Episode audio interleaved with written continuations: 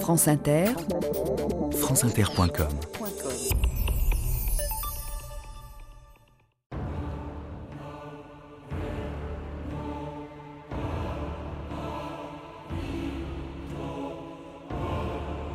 Je n'aime pas qu'on me regarde alors que j'ai passé toute ma vie à me montrer. Sacha Guitry.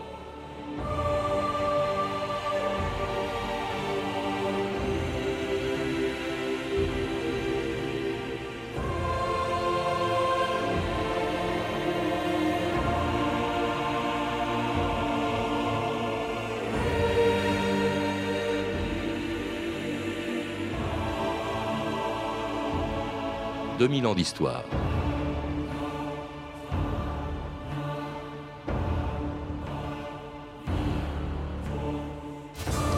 Il portait le nom d'un des plus grands acteurs de la belle époque, Lucien Guitry, mais il n'a pas mis 20 ans avant de se faire un prénom. Auteur, metteur en scène, réalisateur, mais aussi comédien, photographe et dessinateur, Sacha Guitry a profondément marqué le théâtre et le cinéma du XXe siècle mais parce qu'il semblait ne rien prendre au sérieux, qu'il avait le goût de la provocation et que ses pièces ont fait rire des générations de spectateurs, on a souvent assimilé son œuvre à du théâtre de boulevard, au point qu'aujourd'hui elle ne figure toujours pas dans les manuels scolaires. Peu importe d'ailleurs, ce qui comptait pour Sacha Guitry, plus que de voir son nom dans le Lagarde des Michards, et plus que les critiques qui ne l'ont jamais épargné, c'était le public qui lui est resté aussi fidèle aujourd'hui qu'il l'était le jour de sa mort il y a 50 ans, le 23 juillet 1957. Une foule nombreuse se presse aujourd'hui dans l'avenue Élysée Reclus devant l'hôtel de Sacha Guitry. Les Parisiens sont admis à venir saluer la dépouille du maître. À l'intérieur de l'hôtel, le silence règne. Au mur sont accrochées les célèbres toiles qu'émettant Sacha Guitry. Sur une chaise, son chapeau de paille, comme s'il venait simplement de sortir. Les gens défilent en silence et s'arrêtent un moment avec recueillement. Je n'ai qu'un mot à dire. C'est un grand artiste que la France perd. Monsieur, vous êtes venu ici pour quelle raison?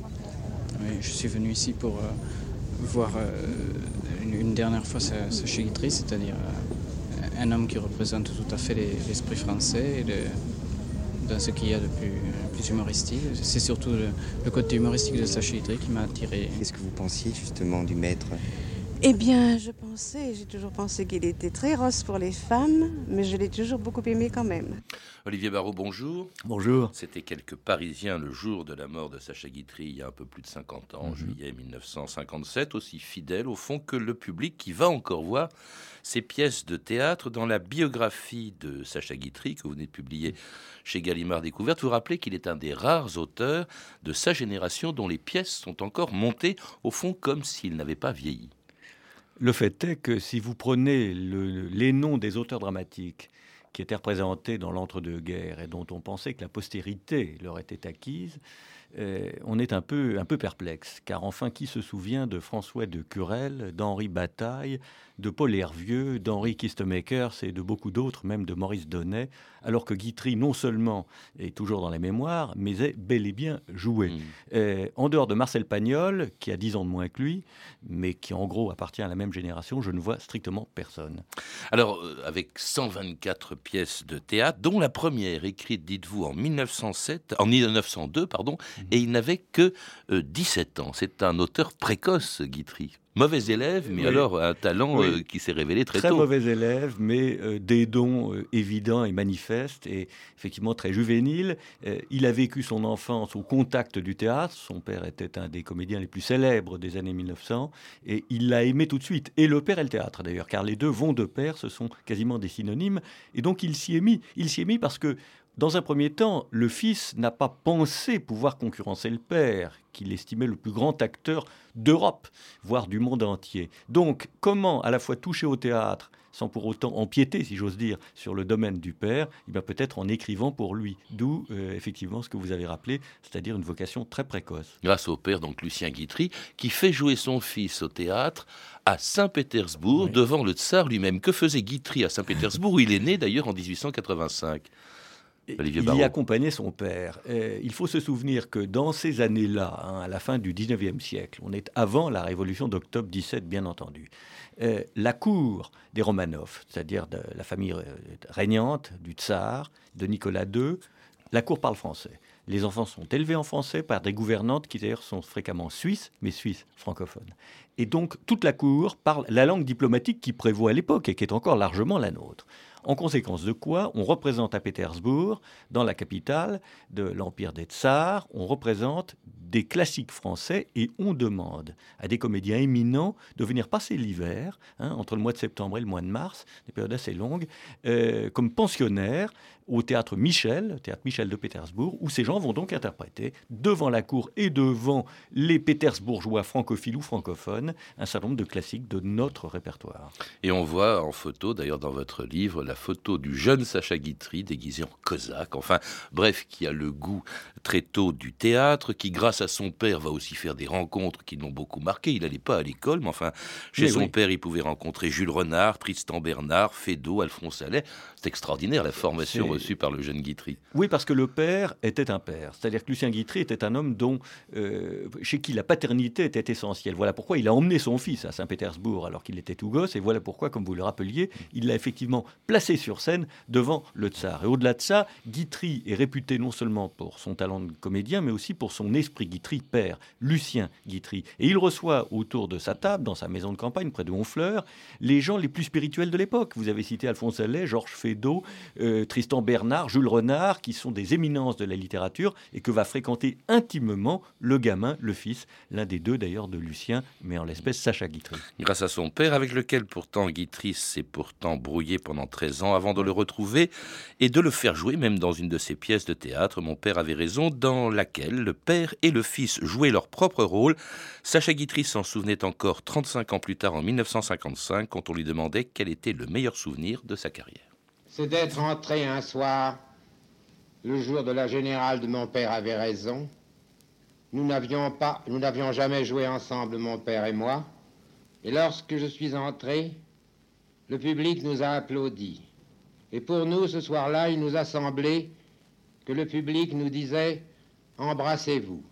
Et comme c'était précisément ce que nous devions faire dans la pièce, nous nous sommes embrassés deux fois. Une fois pour nos personnages et une fois pour nous. Bonjour. Bonjour papa, comment vas-tu? Ah. Ça te dérange pas? Oh, oh. Me déranger, toi, papa, jamais. Papa, ça, est-ce que tu vas toujours m'appeler papa? Tu trouves pas que c'est un peu ridicule à ton âge Peut-être. Appelle-moi mon père. Bien. Voilà. Et pourquoi pas Bonjour. Et c'était l'adaptation au cinéma de la pièce de Sacha Guitry, Mon père avait raison, un père complice d'ailleurs au point que les deux hommes ont partagé la même femme, puisque la première femme de Sacha Guitry, Charlotte Lisès, avait été la maîtresse de son père. Oui, ça aurait été l'une des raisons de cette brouille que vous rappeliez tout à l'heure et qui de fait a duré extrêmement longtemps, 13 ans, c'est mm. beaucoup dans la vie d'un être humain. Oui, euh, cette Charlotte Lisès était la compagne euh, de Lucien, qui la faisait jouer d'ailleurs au théâtre. C'est une femme très intelligente. Hein.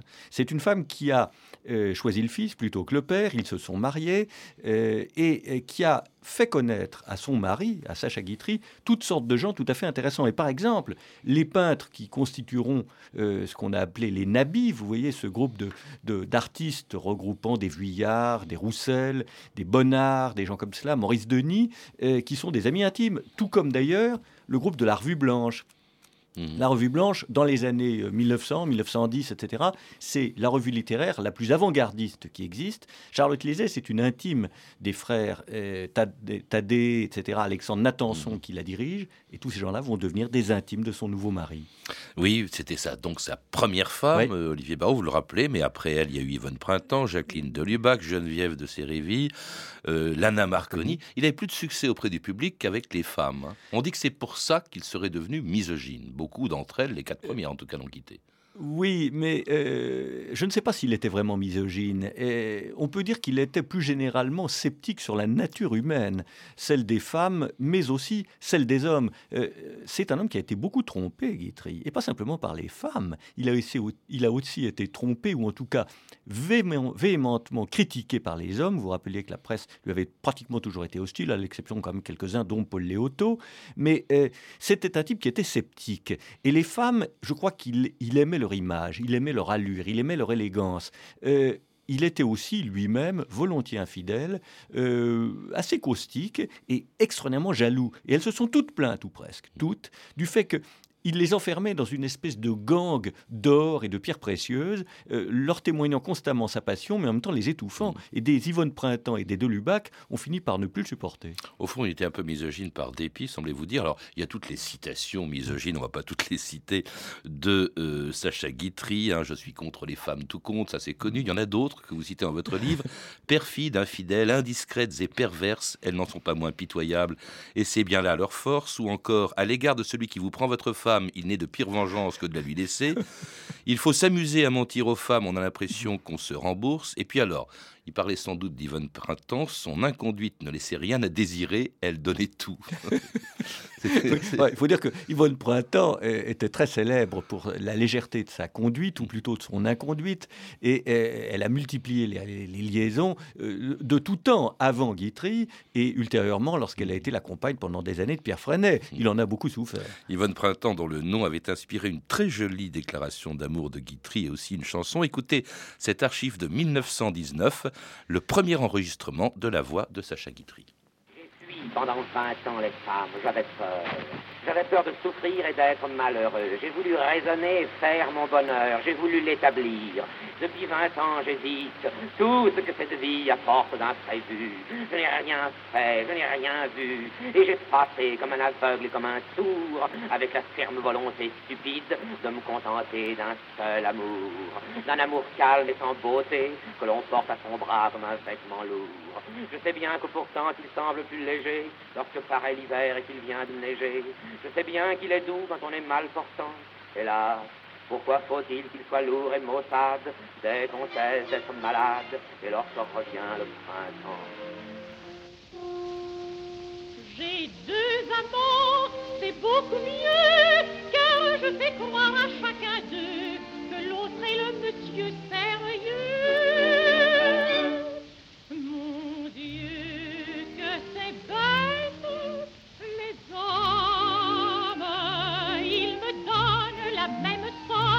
Exactement par moi, et je fais croire à chacun d'eux que l'autre m'a donné le double chaque fois. Et ma foi, il me croit, il me croit tous les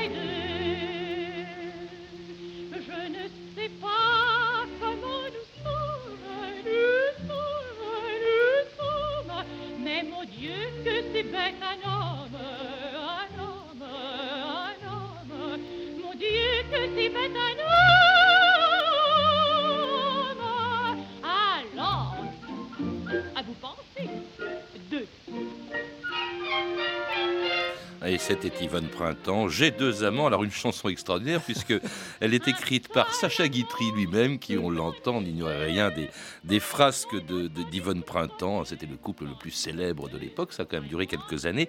Mais Guitry, auteur de chansons, c'est le sous-titre de votre livre, euh, Olivier Barrault, c'est l'homme orchestre. C'est vrai qu'il faisait tout. on a parlé de l'auteur de théâtre. On, on, parlera dans quelques instants du cinéma, mais également auteur de textes, photographe, comédien. On l'a entendu. Mais bien sûr. C'était ces comédiens privilégiés qui ne jouent que leur propre texte. Il n'y en a pas eu tant que ça finalement, peut-être Molière. Euh, mais Guitry, vous savez, il me fait penser à un de ses contemporains et amis qui est Jean Cocteau. Euh, Cocteau a toujours expliqué que tout l'intéressait et il a effectivement pratiqué tous les arts pratiquement, euh, ou quasiment. Dans le cas de Guitry, c'est presque la même chose. C'est-à-dire que, vous l'avez rappelé, il est à la fois homme de théâtre et homme de cinéma, mais c'est un type qui a eu des idées d'affiches. C'était un caricaturiste formidable. Il a lancé des journaux, il a lancé des revues, il a dirigé des théâtres, il a fait de la publicité on oublie trop souvent qu'il a écrit des slogans publicitaires. Le fameux LSK, c'était ski, c'est de Sacha Guitry. Et puis, et puis, il a fait, et nous sommes ici à la radio, il a fait énormément de radio et de mmh. télévision.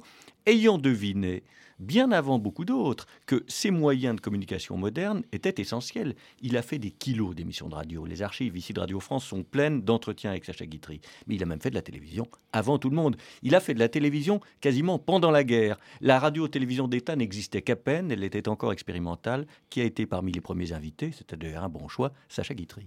Alors il est très connu aussi, vous l'avez euh, dit, euh, au cinéma. Alors ça peut paraître surprenant quand même, parce que pendant des années, écrivant des pièces de théâtre, il disait pique-pendre du cinéma, Olivier Barrault. Il disait du cinéma, c'est du théâtre en conserve. Et le voilà qui, en 1935, s'y met. L'amour, toujours l'amour. Euh, Jacqueline Delubac, mais sa, oui, sa troisième femme. Euh, voilà, Delubac est une actrice de cinéma formidable, euh, de, de, théâtre bien sûr. Il la connaît d'ailleurs par ce biais, préparant un spectacle avec elle. Mais Delubac, on est dans les années 30, elle a très bien compris que le cinéma parlant allant finalement l'emporter partout sur le muet, on est en 1930, euh, Guitry étant par ailleurs un homme de parole, un homme de dialogue, un homme de répartie, il avait quelques aptitudes potentielles pour le cinéma. Et c'est elle qui va le pousser, d'une part à filmer des pièces ou des spectacles de mise en boîte, comme vous le rappeliez, euh, de, du même Guitry, et, et c'est le plus intéressant, imaginer des films de cinéma écrits spécifiquement pour ce média-là, le cinéma parlant, dans lequel il va exceller. Le deuxième film parlant de Guitry s'appelle Bonne chance, un film interprété en 1935 par Delubac et par lui-même. Je vous assure, c'est digne du plus grand Lubitsch. C'est admirable. C'est un film d'une légèreté, d'une gaieté, d'un éclat. C'est une merveille, c'est une bulle de champagne. Et effectivement, grâce à Delubac, il va arpenter cette voie royale qui lui donne le public de toute la France. N'oublions jamais qu'à l'époque, les tournées existent, mais elles sont peu nombreuses. Guitry est un Parisien avant toute autre chose. Par le cinéma, il va, il va toucher la totalité de la France. Mmh. Il va devenir peut-être le français le plus célèbre de son époque. Oui, même à l'étranger. Alors, grâce à Delubac, il y avait une formule très jolie, je crois, vous la citez, parce qu'il l'épouse en 1935. Ah oui, c'est formidable. Et il a cette formule merveilleuse je fête mes 50 ans, elle en a 25, il était normal qu'elle devienne ma moitié. c'est magnifique. toujours l'esprit, hein. c'est ça qui est C'est ça qui fait qu'on ne l'a pas toujours prise au sérieux aussi, Olivier. Mais oui, mais ça, c'est, vous savez, c'est le drame des, auteurs de comédie. Euh, les, les auteurs dramatiques, les cinéastes qui œuvrent avec talent et quelquefois avec génie dans l'esprit, dans l'humour, dans la comédie, reçoivent beaucoup moins de crédit que les auteurs de tragédie. Je me souviens d'avoir entendu 50 fois Francis Weber, qui dans sa catégorie est un génie, hein, euh, l'auteur de l'emmerdeur, bon, euh, ou du dîner de con. Weber est un type génial qui n'a absolument pas le crédit de ses contemporains faisant dans le drame. C'est comme ça, c'est une tradition que voulez-vous. Il y a heureusement quelques exceptions, dont Guitry. Alors, Jacqueline de Lubac le quitte, euh, il va se remarier en 1939 mmh. avec Geneviève de Séréville, et nous sommes à la veille d'une guerre et d'une occupation pendant laquelle Sacha Guitry est resté en France, fidèle à Pétain, ce qui lui vaudra plus tard en 1944 d'être accusé de collaboration sous prétexte que pendant toute la durée de la guerre, Sacha Guitry a mené la même vie qu'avant, comme en 1943 pendant la nuit du cinéma. À Paris, la nuit du cinéma se déroule sous le signe de la bienfaisance. Sacha Guitry, illusionniste. Mona Goya, Geneviève Guitry, cette magnifique manifestation de solidarité a rapporté plus de 2 millions au Secours national. Je suis accusé d'avoir, dans mes écrits, pièces de théâtre ou films, servi la propagande allemande. C'est absolument faux. Je suis accusé d'être sorti avec des Allemands. C'est faux. Ni sorti, ni rentré, jamais. Ceux qu'ils disent en ont menti. Je suis accusé d'avoir suivi la politique du maréchal Pétain. C'est inexact. Je n'ai jamais suivi la politique de personne et d'ailleurs je n'ai pas la francisque.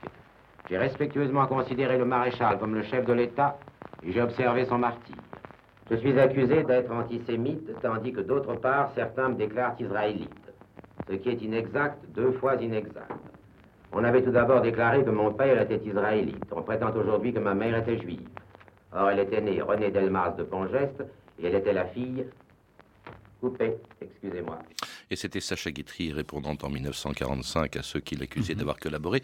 Quelle était la, la réalité, euh, Olivier Barrault, pour que on l'envoie quand même en prison. Il y est resté deux mois en 1944. Oui, et il en est sorti avec un double non-lieu et l'impossibilité d'étayer la moindre accusation. Il faut simplement se rappeler que nous sommes en 1945, que la France sort d'une occupation de quatre années qui a été extraordinairement douloureuse et pénible, et qu'il euh, faut trouver des boucs émissaires. Euh, il est tout à fait exact que jamais Guitry n'a prôné la collaboration avec l'occupant. Il a refusé de tourner en Allemagne, d'aller euh, mener des, visites de propagande, de tourner pour la firme allemande. La, firme allemande installée en France continentale qui lui a fait des propositions, il les a toujours refusées. Euh, on ne peut pas articuler le moindre reproche à l'égard de Guitry relativement à l'Allemagne. En ce qui concerne le maréchal Pétain, c'est un peu différent. Euh, il s'est beaucoup montré euh, il s'est beaucoup montré à Paris et dans des cercles qui n'étaient pas, euh, il faut le dire, innocents. Par exemple, il était très ami de Otto Abetz, qui était l'ambassadeur de, de, l'Allemagne, l'ambassadeur du Reich, à Paris. Abetz avait toujours été un francophile depuis avant la, première, la Deuxième Guerre mondiale. Il était l'ami de Guitry et il a continué de le fréquenter dans des circonstances officielles fâcheuses. Mais il n'a jamais fait de propagande. A contrario, il a aidé euh, des gens, des amis à lui, Tristan Bernard, Maurice Goudeket, le mari de, Colette, qui était juif, l'un et l'autre. Il, s'est entremis de manière très efficace auprès d'Abetz pour que ces gens soient libérés. Il s'est beaucoup montré comme le, rappelait le témoignage qu'on vient de diffuser, sa vie n'a pas été altérée par l'occupation. Et c'est ce dont on peut lui faire le reproche. Il a été terriblement imprudent, son grand ami Albert Wilmetz euh, le lui a toujours reproché. Mais on ne peut pas dire qu'il ait jamais dénoncé, jamais de la vie il n'a fait de choses pareilles. Il a essayé de défendre et il s'est beaucoup montré, c'est vrai, il s'est beaucoup montré dans des galas, dans des expositions, des choses comme ça. C'était probablement malencontreux. Maintenant, euh, faire de lui un collaborateur, c'est une aberration, c'est inexact. En tout cas, ça l'a beaucoup affecté, hein, euh, mmh. notamment les deux mois qu'il a passé en prison. Il a été, euh, dites-vous, le premier prévenu de la libération, Olivier Barrault. Oui, bien sûr. Euh, il était le plus visible aussi. Hein. N'oublions jamais que on, s'est vengé. Les épurateurs, certains d'entre eux en tout cas, ont été particulièrement heureux de viser quelqu'un qui était autant en évidence, qui avait un tel succès depuis si longtemps, qui était, croyait-on, le plus riche, le plus, l'homme qui avait le mieux réussi. Bon, il y a des vengeances mesquines de ce point de vue-là. Il s'en est d'ailleurs beaucoup expliqué. Euh, là-dessus. Euh, il était visible, il l'a été trop, évidemment, pendant la guerre. Il n'a jamais mesuré le drame que ça a été pour des quantités de gens. Il était imprudent, il était parfois léger, mais euh, encore une fois, je ne pense pas qu'on puisse réellement parler de collaboration. Hmm.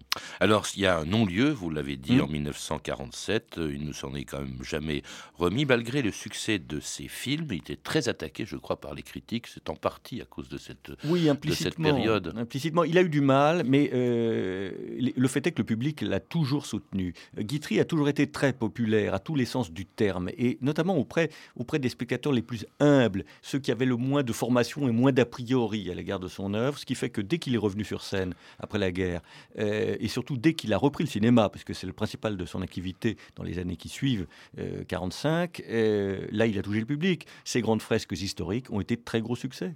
Oui, alors il rappelle justement les grands moments de l'histoire, mais enfin il le fait quand même à sa manière. C'est le le Diable boiteux où il joue le rôle de Talleyrand, Napoléon, Si Paris nous était compté, ou encore le plus célèbre de ces films dans lequel Sacha Guitry racontait vraiment à sa manière très personnelle l'histoire du château de Versailles.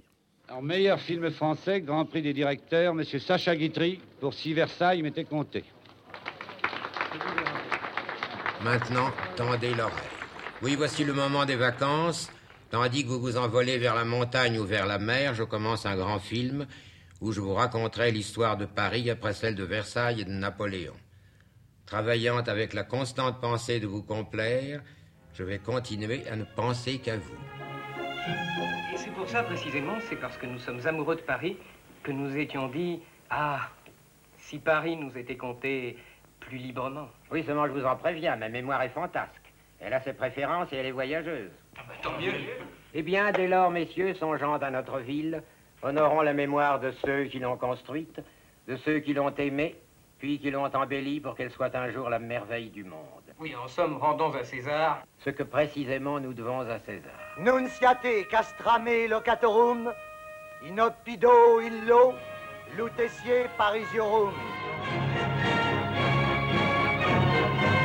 Et c'était un extrait de Si Paris nous était compté, raconté de manière effectivement assez fantasque par Guitry. Alors on le lui a reproché, et s'agissant d'un autre film, on a dit ça aussi de Napoléon, il y a cette formule extraordinaire de, Guitry que vous rappelez dans, mm. votre livre, des inexactitudes dans Napoléon, je ne me soucie pas de ça, ce qui m'inquiète c'est que le 220e hussard autrichien du 16e rang a des boutons d'uniforme sur lesquels on lit SNCF. Donc il y a le souci du, vraiment de, gros travail au cinéma, mais bon, une histoire racontée d'une manière un peu fantaisiste. Il a, il a un prédécesseur illustre en la personne d'Alexandre Dumas qui expliquait qu'il fallait euh, prendre l'histoire et lui faire de beaux enfants. c'est ce qu'il a fait. Il n'a jamais prétendu euh, à la fonction d'historien.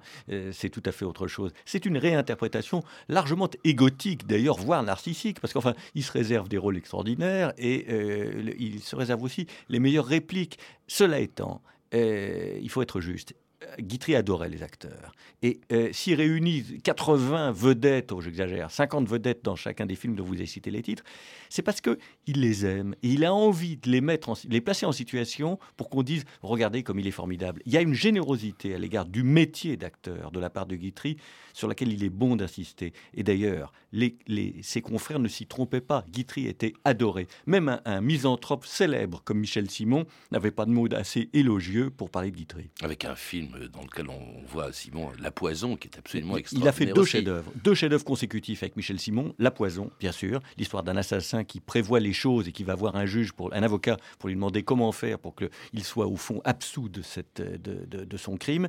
Et le non moins admirable La vie d'un honnête homme, dans lequel Simon joue un double rôle et qui est au demeurant un film, alors celui-là, d'une amertume totale.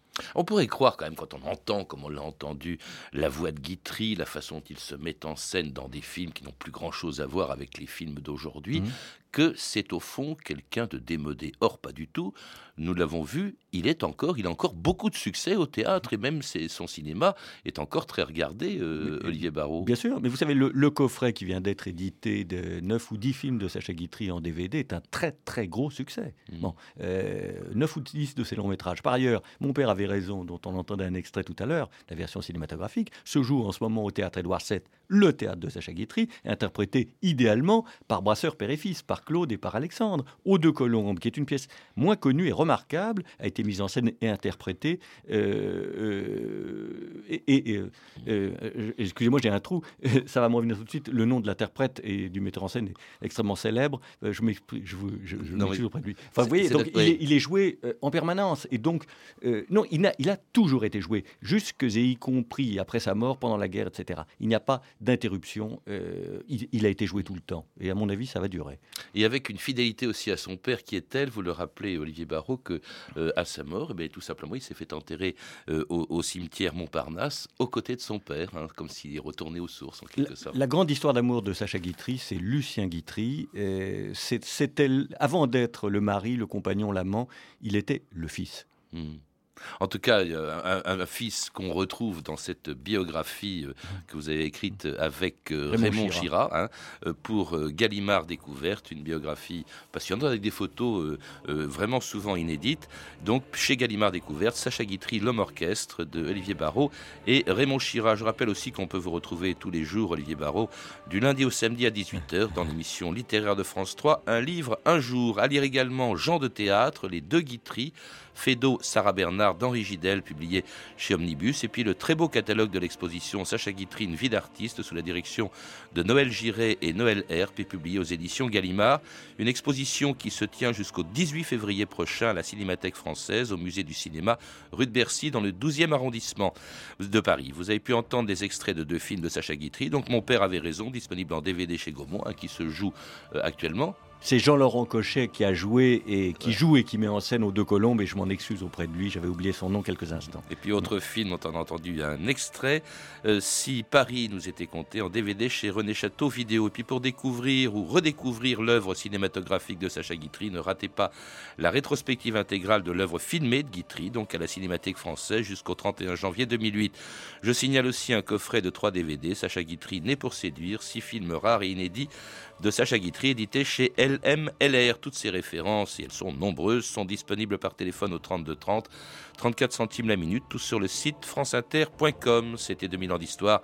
À la technique, Fabrice Desmaz et Julien Dumont. Documentation et archivina, Claire Destacan, Clarisse Le Gardien, Emmanuel Fournier et Sophie Gillery. Une réalisation de Anne Kobilac. Demain, dans 2000 ans d'histoire, une histoire politique du poison.